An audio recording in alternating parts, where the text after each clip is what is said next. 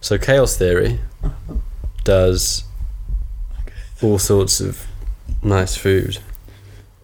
Okay. For people who are vegan and want fast food. And it's open until 1 a.m. Let's go there. What type, give me a rundown of their menu.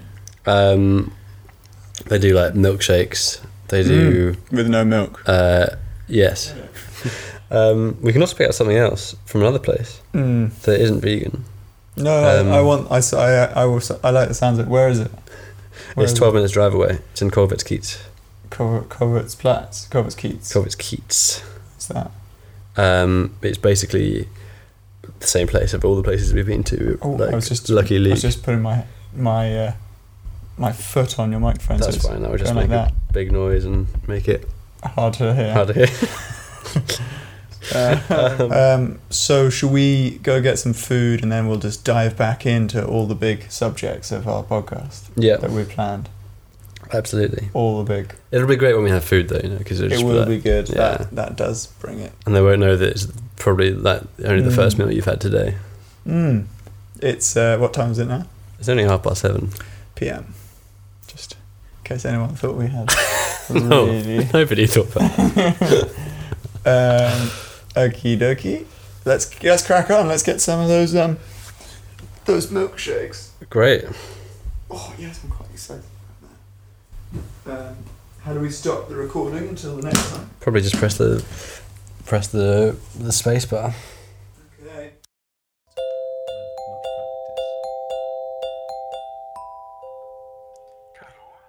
Hallo, sprechen Sie Deutsch? English? Hello. Yes. I wondered if I could order some food, please. You want to order some food? Yes, please. To bring it to your house or what? To come and pick it up. Yeah, this is possible. Cool. May I order 2 double cheese meatball sandwiches? Yes, that's it. And also some 2 gross chili cheese. Wait a second. Out inside. I have to go outside. Okay. Can you stay on the phone, please? Sure. Hello? Hello. Yeah. So 2 double cheese meatball sandwiches and 2 chili cheese fries. Gross. Big or small? Big, please. Okay. What's your name? It's Edward. Okay. Brilliant. 10 minutes. Great, we'll see you there. Okay. Thanks, bye-bye. Bye. That was really successful. Was it? Really successful order. It was too loud inside though. Yeah. Quick, let's get there. 10 minutes. Alright, let's go.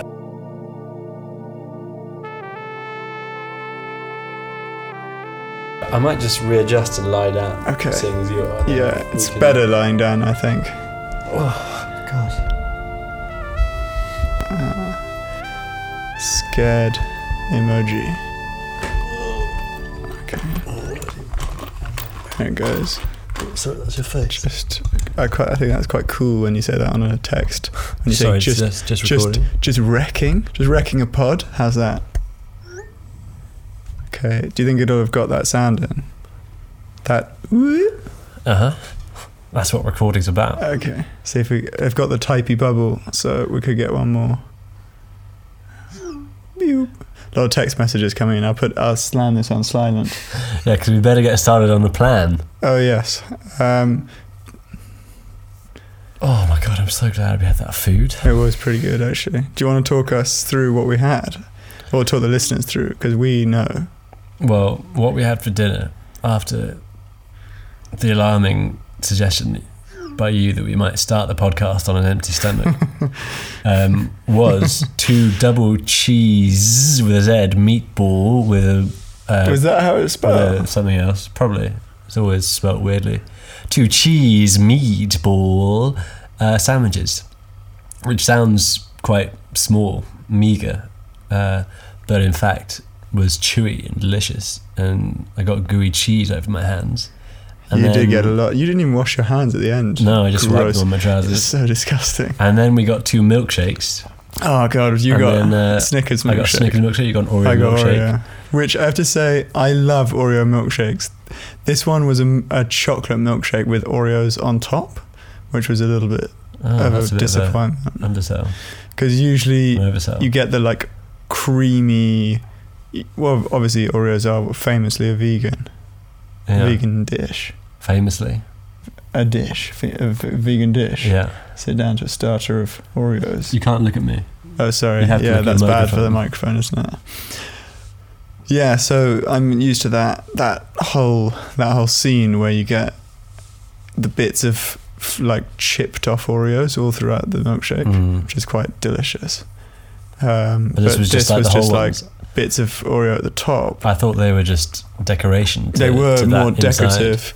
And unfortunately the inside was not up to scratch. And then on top of that we also had I feel like we should chips that were like a chili sin carne dish. That was that was the best of which we accidentally got two of, and then we still have a whole one. We got angry at them because they had only made one, and then we looked how much weighed about 3 kilograms. It was a lot.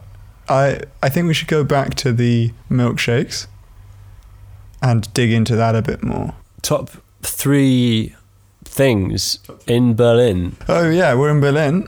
Let's set the scene a little bit for people. We're in Weissensee, which is a district in the north of Berlin, kind of adjacent to Prenzlauer Berg, if people know that. No one knows anything. And it is the least populated district of Berlin. I think, are they called districts? Anyway, it's famous for its lake, the Weissensee. I don't know. Weissensee, which I think means the White Lake, doesn't it? Weissensee? I guess so.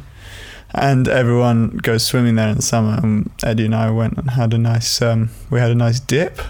So we're in Weissensee because Eddie's studio is here. He's signed the contract. He's here for minimum 6 months to... Might be 6 years, but I couldn't read the contract because it was in German. And the idea is that you're going to be making music? That's always the idea. Have you made anything yet? Well, this is the first recorded sound that's happened. Coming out of the studio. You came here and forced me to set it up in order that that can happen. And because it's such a professional recording studio, we're recording this into GarageBand at the moment. So we could maybe even insert a couple of cool sound clips. What are they called? Samples. Yeah. Sound clips. That's great. That's their point in the editing where we can just do that. It go psh, psh. No. We're in Weissensee. So we're in Weissensee in Eddie's studio. Should we tell everyone about what the building looks like? It's a big building with 300 studios. Everything has got a high ceiling. 300 to 400 studios. And apparently the largest Kunsthall. Is that what they call it? I think, yeah. Art house. They call them ateliers, don't they? Everyone's got their like... Yeah. Oh, I just got an atelier for my like art. Yeah, everyone does say that, and they have that weird accent. Yeah. Hey, just got my atelier for my art. Yeah. For my kunst. And it's kind of typically like East German in that it's got like big rooms. What do you think it was? We still don't know what the building was, do we? Well, he said, the owner, that it was used by the Nazis. It was used by the DDR. It looks like it's a sort of Weimar era, 30s, 1930s construction, but we've tried to find out and we haven't, so we'll try and do a bit more research and get back to you. All I know is that the basement has these heavy green metallic doors that look like they definitely tortured people behind. Mm. You could say this is a kind of torture. Yeah. Premier lease, this is the end of the honeymoon period. Do you think? So this is, I feel like this is a courtship phase, and then now we're entering the real deal, maybe. Well, the reason I say honeymoon period is because I feel like I've been lushing it up at your apartment before you moved. That's true. And now just swapping into your housemates' rooms whilst you've been here. That's true. And now I'm going to move into this studio, which I'm not allowed to sleep in, and doesn't have any facilities. Hope to exist like that. So I feel like for me, it's about to go downhill. But yeah. Maybe we should talk about you now. Isn't it? I haven't really done much. I feel a bit, it's a weird place like that because the pace of the city is a lot slower. Yeah, like, that's definitely true, isn't it? It's taken me a long time to adjust to the fact that people say, oh, I'll meet you at midday, and then they arrive at 2 or 3 p.m. and sometimes just cancel. But is that just the difference between living in London together with people who had jobs that they had to be at 9 and living here with people who the job start at 11 or 12? It's odd just because only 2 days a week. I'm quite aware that I'm not the most punctual person, but it's strange now being like one of the more on it. Is that the right word? You know, like there's like you and I, we wanted to go to Potsdam on the weekend the other day, and we were freaking out because it was like 11:30 and we still hadn't left the house to go to Potsdam, and everyone else was like, nah, whatever, just chill. And that just seems quite typical of here. Yeah, I don't know. Are there any? Do you want to talk about your studio? Yeah, I should probably just say some art stuff, shouldn't I? You probably should. Yeah. So I guess, well, I'm on a residency. I've started a residency. I'm Arthur Laidlaw and I'm on a residency. Yeah. Sorry, carry on. I started a residency with Clemmy, my housemate's old gallery. And they have this kind of trendy, cool new building in Lichtenberg, in a place where I can't pronounce it very well. Fabrikschaft, maybe? Fabrikschaft. And I guess for our listeners / listener, we should let people know that Lichtenberg is what, south? No, east of where we are. Yeah, it's like pretty northeast for the city as a whole, but because Eddie's studio, I reckon it's due east, maybe. But because Eddie's studio is so far away from the center of Berlin, it's actually south of here. Which my studio is so far away from everywhere that it has actual sheep. No, this is not even a joke. There's actual goats, sheep, rabbits, and pheasants. Chickens and pheasants and that heron. Outside of Eddie's studio. I don't have any of that outside of my studio. I just have like cold concrete and old... I mean, to be fair, this is like one patch of green where all these animals are put, surrounded by cold concrete. It's not the nicest spot for them. In case people get the wrong idea. I'm supposed to be working in the studio making big pictures, but the reality is I'm starting on a project that's actually quite small, or I'm just starting by doing these drawings around the city. They're mostly charcoal or pencil drawings, really kind of quite straightforward. And then my idea is to scan them and blow them up and make them really, really large, and then work over them in the studio when it gets really cold in November. Which is 2 days' time. In 2 days' time, yeah. And then the other thing I wanted to do was make little models, because all the drawings are of the architecture of Berlin, or of different bits of architecture that have kind of show the layers of Berlin as a city. And I wanted to make models in cardboard of the buildings, but make the models from the drawings that I'd done in my sketchbook. So you're kind of making something 3D into 2D, and then making that 2D thing 3D again, and exhibit those alongside the paintings. That'd be very cool. Well, it'd be something. So yeah, that's where I'm at so far. But so far I've just been drawing, and it's been great. It's been actually quite nice weather, and then suddenly the last few days have been pretty miserable. And cold is something that I've not freaked out about, but just been quite concerned about, because I've lived as of you in the British Isle climate for all my life, and it just gets a lot colder here. Where are we again? We're in Berlin. Yes. We're so far east that I don't know. I wanted to say something, but realised I had no information. Like a meteorological, like some sort of fact about where we are. We're just really far east on the map of Germany, and quite north as well. And quite north, so it's gonna get colder. And right now it's 4 degrees. I went to my first private view last night. My first how was that? Opening of a big exhibition. It was cool. I went to Koenig Gallery, and then I went to another gallery called Pushkin and Gogol. Pushkin and Gogol. And it was just interesting. I mean, it was a completely different vibe to how it is in London, where everyone kind of is, if not wearing a suit, then looking really smart. There was high heels and champagne. Yeah, exactly. And whereas here it was just unbelievably hip, and I felt a bit lame. And we're going to see some music as well. Oh yeah, let's get into the Berlin music scene. Oh yeah, starting off with North London band Wolf Alice tomorrow.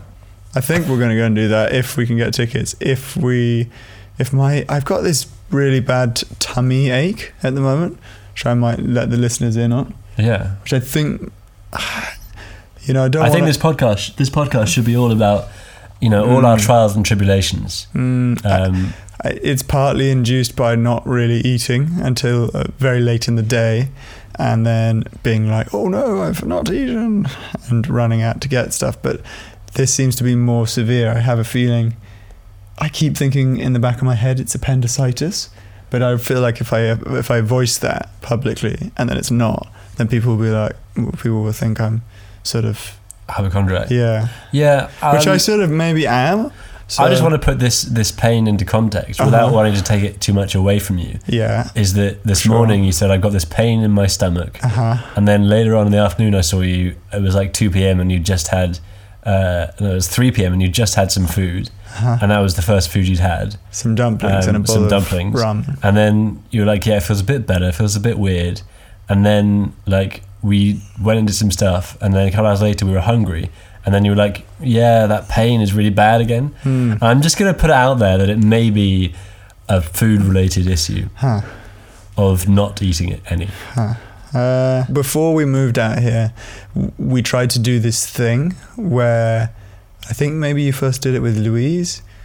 Charlie told me about it, that he and Louise had done. Yeah. Which was an assessment of each other's goals every month, where you tell this other person very earnest, but very what you're trying to do, what you want to get out of it, and the idea being that you have someone for whom you've expressed what you want to do, and someone to whom you're kind of socially accountable to as well. And we did that 4 months ago. We did it 4 months ago. I still haven't done the things that were my monthly goals that I told you. It was supposed to be even 2 weekly goals. And God, and you, ambition is a funny thing, isn't it? You committed in our conversation to... Do we have to make these public? Yeah, absolutely we do. We were I'm just... just cut a lot. I think yours was do an exhibition, which you did, and mine was email 5 people, which I didn't do. No, I don't think mine was do an exhibition, but when was it? No, it was to do with, I wanted to have that thing with your yurt. I wanted to have... That's right. I wanted to try and do some slide projecting onto your yurt, and I didn't get that done either, so...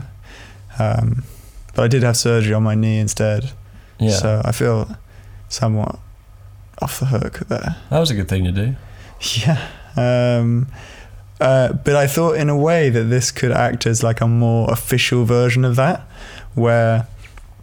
we talk about the things that we would like to do. To broadcast our failures publicly. Yeah, exactly. And we each Slash week... Mine. I don't know. I don't know. We'll see how it goes. I don't know if I'm ready for this. I feel like I might need to make them really like easy. Be like... That's fine. If we're checking in every week, it's not like we're going to just suddenly... Every week? Yeah, every week. You do a podcast every week. Absolutely. And then every week. Is that going to be the first one to go off in public? Yeah. So we're trying to do a weekly podcast. Yeah, and it's already like an hour into our conversation. We're going to have to edit it. And then... I don't know. Maybe we just let the tapes roll. We just send it out. We just click... Is there a button in GarageBand that just says export podcast? Export to YouTube or export to iTunes. I think that if we say it out loud to each other, but we also record it and... then other people can tease us and make fun of us for not doing it. Then we'll feel a great sense of guilt and panic, and that will motivate us. Yeah, exactly. Just when your own like demotivation isn't enough to make you not do things. Then you get other people just like laughing from across the world at you. Maybe we could record those and we could put them on the beginning and end of each podcast. Yeah, just people laughing at us. Instead of a theme tune, just a... people to derisive comments. Because originally when we were back in London, you were like, oh, I want to contact engineers.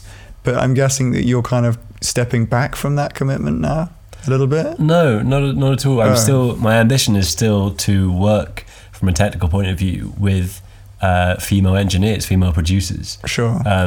Because I haven't done that at all. And because I feel like it's an important thing to do what one can to combat the gender imbalance in whatever industry you're working in. Should be noted for the record, just suggested that like both of us just stop making any work and just go sort of some kind of suicide pact or something. I'd like to claim that as what I've been doing for the last 2 years. Yeah, the most helpful thing to help combat the patriarchy is just take myself out of the equation as much as possible. So yeah, I'm going to be doing that to make some professional recordings, but in terms of this studio and doing things, I've just got a backlog of demos that I just haven't committed to finishing off properly. And because I heard some of them a while ago, and they're like, some of them were quite short, some of them were maybe around a minute. Do you think you'll take them and expand them, or some of them, and some of them are kind of full songs? Some of them are just short, and... but now some of them are quite long. And then it's always, do you make the short ones longer or do you make the long ones shorter? What's your longest song? About 7 minutes. But it really is quite dreary. Why? It's just quite slow and boring. Is it a fugue? You could call it that. What is a fugue? A fugue. A fugue is just like no, it's not a fugue. A fugue is like... fugue is a series of melodies playing together, a series of different melodies in this complex weave of polyphonous texture, many melodied texture. This is more like one dreary melody over a very slow, repeated musical background, and that's probably why it needs to be cut or chopped. A dirge? That's what I was thinking of when you said fugue. Yeah, it is more of a dirge. Is a dirge an actual thing? Does anyone sit down and write a dirge? I think it's a comment on music rather than a deliberate attempt. But on a serious note, is that something that you like? That you worry about? Do you think? Well, there's always the 3.5 minute pop song thing. Yeah, which obviously came about through physical necessity of the precursor to the '78, whatever that was. Having only length enough to record 3.5 minutes of music, which is why you originally got longer sonatas and symphonies, whatever, would be on like 8, 16 vinyl. Today we try and record them at a sort of super quick tempo just to try and get them onto one? No. Just straightforwardly, no. They never did that. But that is a question, because on the radio, you know, if you want stuff to be played on the radio, mm-hmm. then sure, it probably will be still that length of time, and it will also be a song because it's all that is ever written. But I don't think it should matter. No, I don't think it should matter much either. I'm just thinking about it in relation to the size of artworks, because one of the things that being here allows me to do that I haven't been able to do in London is paint on a big scale. And I know I just said I was doing really small drawings and small sketchbooks and stuff, but the idea is to then blow them up huge. And because I have now a studio that I can actually work on a huge scale. But a little bit like long songs, big work is kind of inaccessible in a way, because it's hard for people to buy, and it's hard also to exhibit if you don't have a big space, and it's hard to make, and it's kind of strange to set out just to make a big work for the sake of it being big, you know, in the same way as you don't, I guess, set out to write a really, really long song. It just grows to be the length that you want it to be. Yeah, what's interesting as well in terms of size of artwork or song is also the content. Like, I guess a reason an artwork might be a certain size is because of the materials you're using to make the substance of it. And equally with music, you know, you can make a very short piece very intense, like people like the Vines do. And the Vines. Yeah. You know, they always have like a...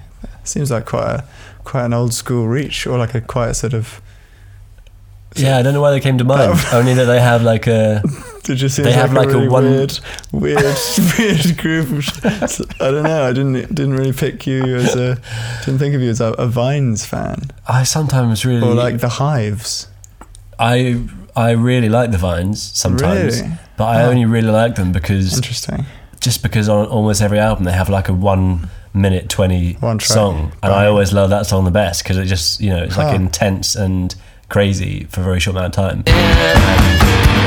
I thought that would inspire me to make something that is actually quite, you know, short and tepid and uninteresting for about the same amount of time, which is kind of what I've been doing.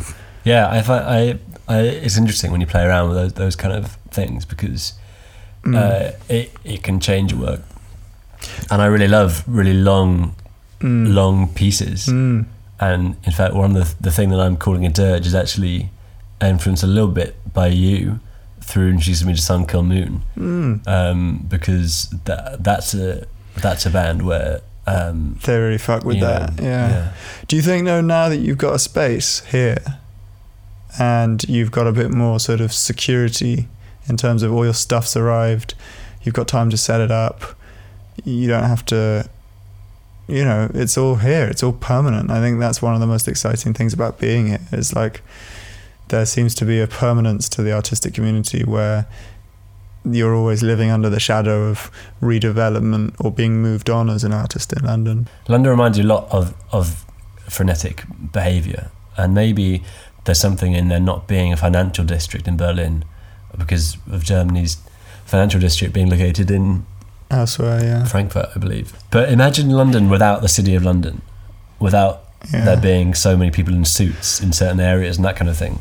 It changes the vibe of this whole city, I think.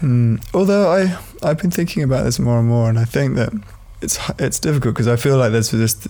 I got a growing sense over the last year of London being a place where, as you say, most people who perhaps work in the financial industries or work in like a profession adjacent to those, like an accountant or a lawyer or what have you,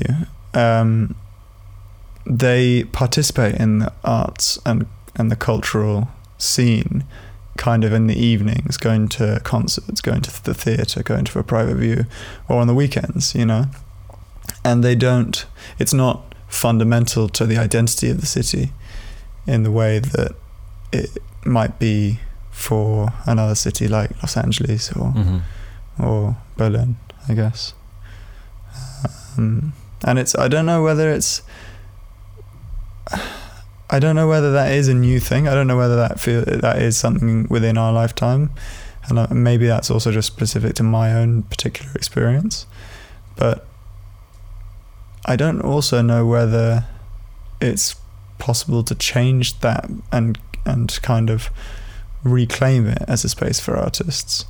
Because it seems like there's, you know, with the direction that things are heading for London, I don't know, just it seems like it's increasingly, even though it's sort of politically quite a liberal place, it just seems increasingly like it's just a financial hub, kind of dislocated from Europe, dislocated from the rest of the world, and will just operate as this satellite kind of money exchange. I don't know. There is also, I think there's a bit of a worry being here, a little bit like you've sort of slightly just fled.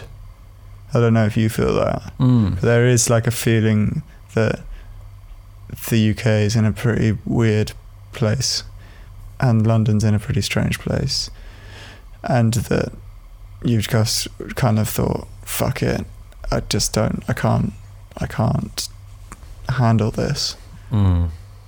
I said yes, but not in the sense of like fleeing from the political circumstances, but more from the scene, because I've always thought of London as being the place where you do have to be for making music, because it has got such a history and because there is such a great amount of opportunities there.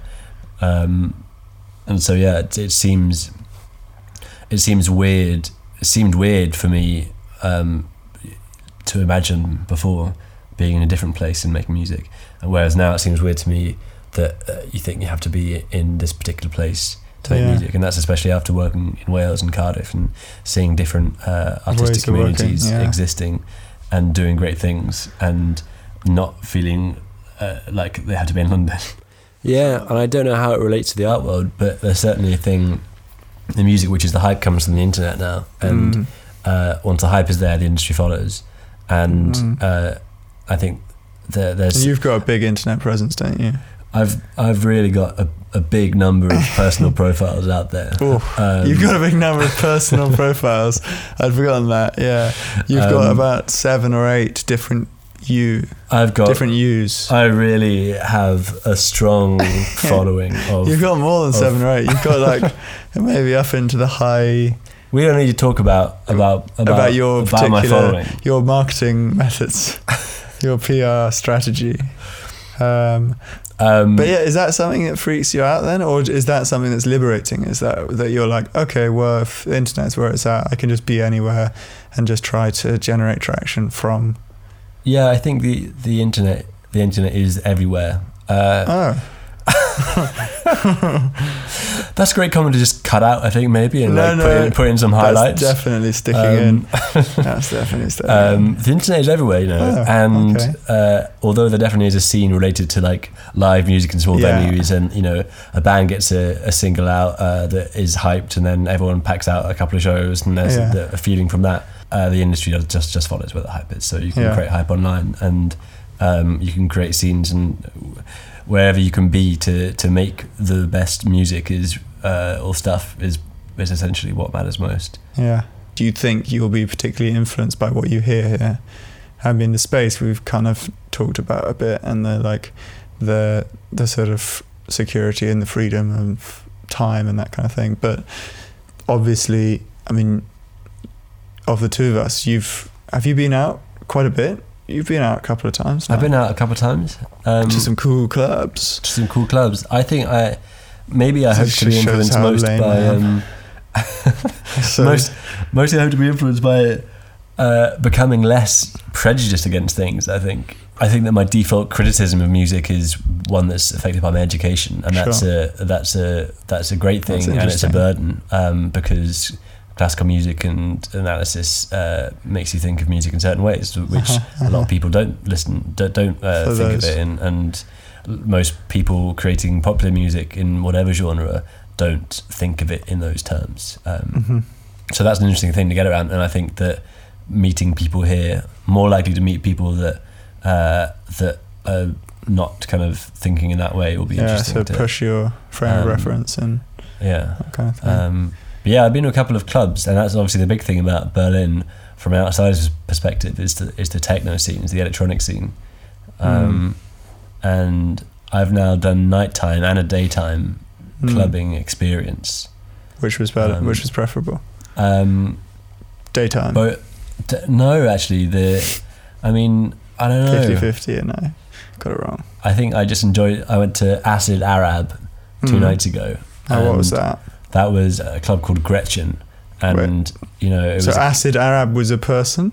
Was the DJ, right? Okay, two DJs, and one was acid, one was Arab. I guess so. Yeah, it was Egyptian and Middle Eastern influenced acid house. Sure, I believe, although that's probably wrong.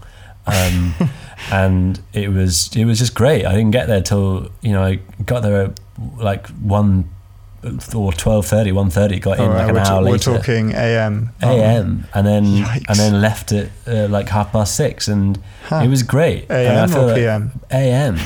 And I think I've completely fucked my circadians, but I feel fine about it. Yeah. Sure, okay. For our listeners. Yeah. And still got your regular rhythm. Yeah, I still got the rhythm. And stupid. Compared to the daytime club was great. You get there in the daytime, and then we left by 9 p.m. Oh, nice. And that was nice as well, because it was like, you didn't have to feel tired, but I didn't actually feel tired on the night one. That's what's funny. That's what made it kind of good, is that it was so good that I was just like, gotta keep this body grooving. You looked a little tired when you got back. Yeah, I've been tired since. A little pooped. Yeah, the last 2 days I've actually been a bit of a wipeout, but... Yeah, this weekend has been... it has been a washout weekend. The thing that I was not ready for is that a decent bottle of wine costs between £1 and £2, €1 and €2, which just... The currency here. Creates... Thanks. The currency is bottles of wine. It just creates a culture of excessive drinking, and I think that may be why I'm clutching my liver today, and just like absolutely, even though I only had 2 beers yesterday, that's enough to push me over the brink. Where people just, it's extraordinary, people just drink bottles and bottles and bottles of wine and beer and smoke. People smoke indoors everywhere. And people smoke cigarettes everywhere. It's just cigarette city. So that's David Bowie's song, isn't it? Is it? Cigarette City. Is that a Berlin period? No, it's a suffragette city. It's the track. Never mind. Yeah. We'll just gloss over that. That would have been a great joke. It would have been good. Got it. If you knew about David Bowie, we can just cut my parts. And yeah, maybe I'll add a bit about him as well here. The first week, I think I just existed on cups of coffee and the occasional cheeseburger. But yeah, it's been a bit of an adjustment. The wine, as you say, I don't really drink very much, but I found myself in the first few days drinking every night and just feeling terrible. And then this is what I was saying at the beginning about just generally being a stressed ball of anxiety, where I'd wake up late and be like, what the hell, I'm supposed to be here to do work and everyone else is in bed, and you feel rough because you've had 100 bottles of wine. And yeah, it's a bit of a shift. I don't really know where I was going with that, but it is a thing, isn't it? And it's part of this culture, which is about exploring ideas, to put it in a more poetic sense, rather than just thinking about late night drinking, but to be exploring ideas together in a more social atmosphere late at night. Yeah, I think that is right. I think that's probably quite fair, actually, to say that you're not just drinking. The idea is that more than usual, you're talking a lot about stuff, and it just so happens that you're having a bottle of wine at the same time. I can just hear people in London listening to this being like, you're just getting pissed in a new city. Stop trying to play it like a useful part of your vocation. Yeah, it's great. It's a good point. That's a very valid. I can't really defend that. Yeah, it's difficult. The thing that I found most challenging is actually the smoking, because I don't smoke. I have no inclination to smoke, and it's just so prevalent everywhere that I don't feel even that comfortable asking people to smoke less, because it's clearly one of the factors that sort of drives people here almost. You know, the liberal cigarettes, the liberal attitude towards things like that. The fact that you can just smoke inside in a bar. And people talk about being able to just smoke a joint in the street as well in a very relaxed manner. Or you could, like, actually last night, here's something nice I did. I walked home to Friedrichshain, to Volkspark Friedrichshain, from Kreuzberg, which was actually quite a long way. It was about an hour, and I just had a bottle of beer, and it was quite nice to just be able to take it on the road. But I felt so naughty doing it. I felt like a real sort of rule breaker. You missed me saying what is happening to my life. Oh yeah, I did say that. I've had a, which may seem a bit dramatic, I think it's just a burger and a beer. Yeah, but it felt really, it just felt really, I don't know, I thought a lot about when was the last time that, and I guess this is not so much to do with London as a city, but more to do with, you know, when you get really used to somewhere, and when you get really acquainted with somewhere and you call it your home, you tend not to challenge yourself very much, which is not to say that going on a walk with a beer is particularly challenging, but you know, when was the last time when was the last time you really challenged yourself? Yeah. This week we put you to Arthur's challenge. My challenge is... Can you walk home with a beer and a burger? But, I mean, when was the last time that you walked from, like, Old Street to Camberwell? I've never done that. I never did that in London. Exactly. And it's not... There's nothing stopping you. You just don't. And as a result, you don't see the city in the same way, which is through this, like, lens of novelty and sort of bright-eyedness. And there's a thing which geographers talk about, which is the physical geography of the place, which is what you get when you're walking around, and obviously getting public transport or even cycling and driving. You're underground, you get pop up and different view of the city. And here it's really, really important, I think, and that's kind of the motivation for my work, because the city itself is divided so obviously in two. You cross bits of the city and you go from these old, you know, kind of classical looking buildings to suddenly these giant East German tower blocks and massive modern concrete structures. And it's so evident when you're walking that this was such a divided city. And that's something that I think you only really get when you're walking. We don't have any sponsors, but obviously we're ripe for commercial propositions. Yeah. If anyone wants to send us, just cash in the post. Cash in the post. We will give you a shout out. If you just send us cash, we'll say we received it, and yeah. Shout out to the cash in the post senders. Mm-hmm. We could also have letters. It could be quite romantic. We could ask people to send us. Rather than people might just send a message electronically, but we could pretend it's like a physical letter, and then we could, Well, that's the thing is, I kind of thought it would be nice for the podcast to be called, or to take the form of like an audio postcard back to our friends in England, but obviously postcards are quite short, and we've now been talking for a long time. But. Because of digitalisation, we can put it on USB and still fit on a postcard. Yeah. And I'm just thinking, if this is postcards from Berlin, it'd be quite nice to get some postcards back. That's great. I like that. Good. Okay. All right. Bye. Bye.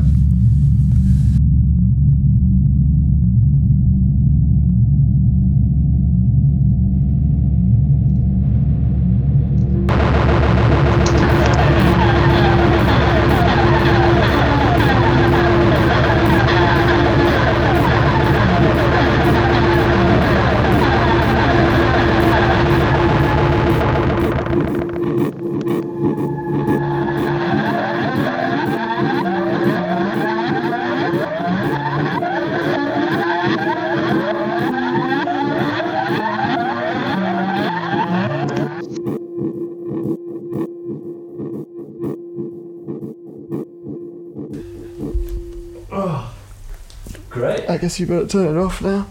Oh, I wasn't recording.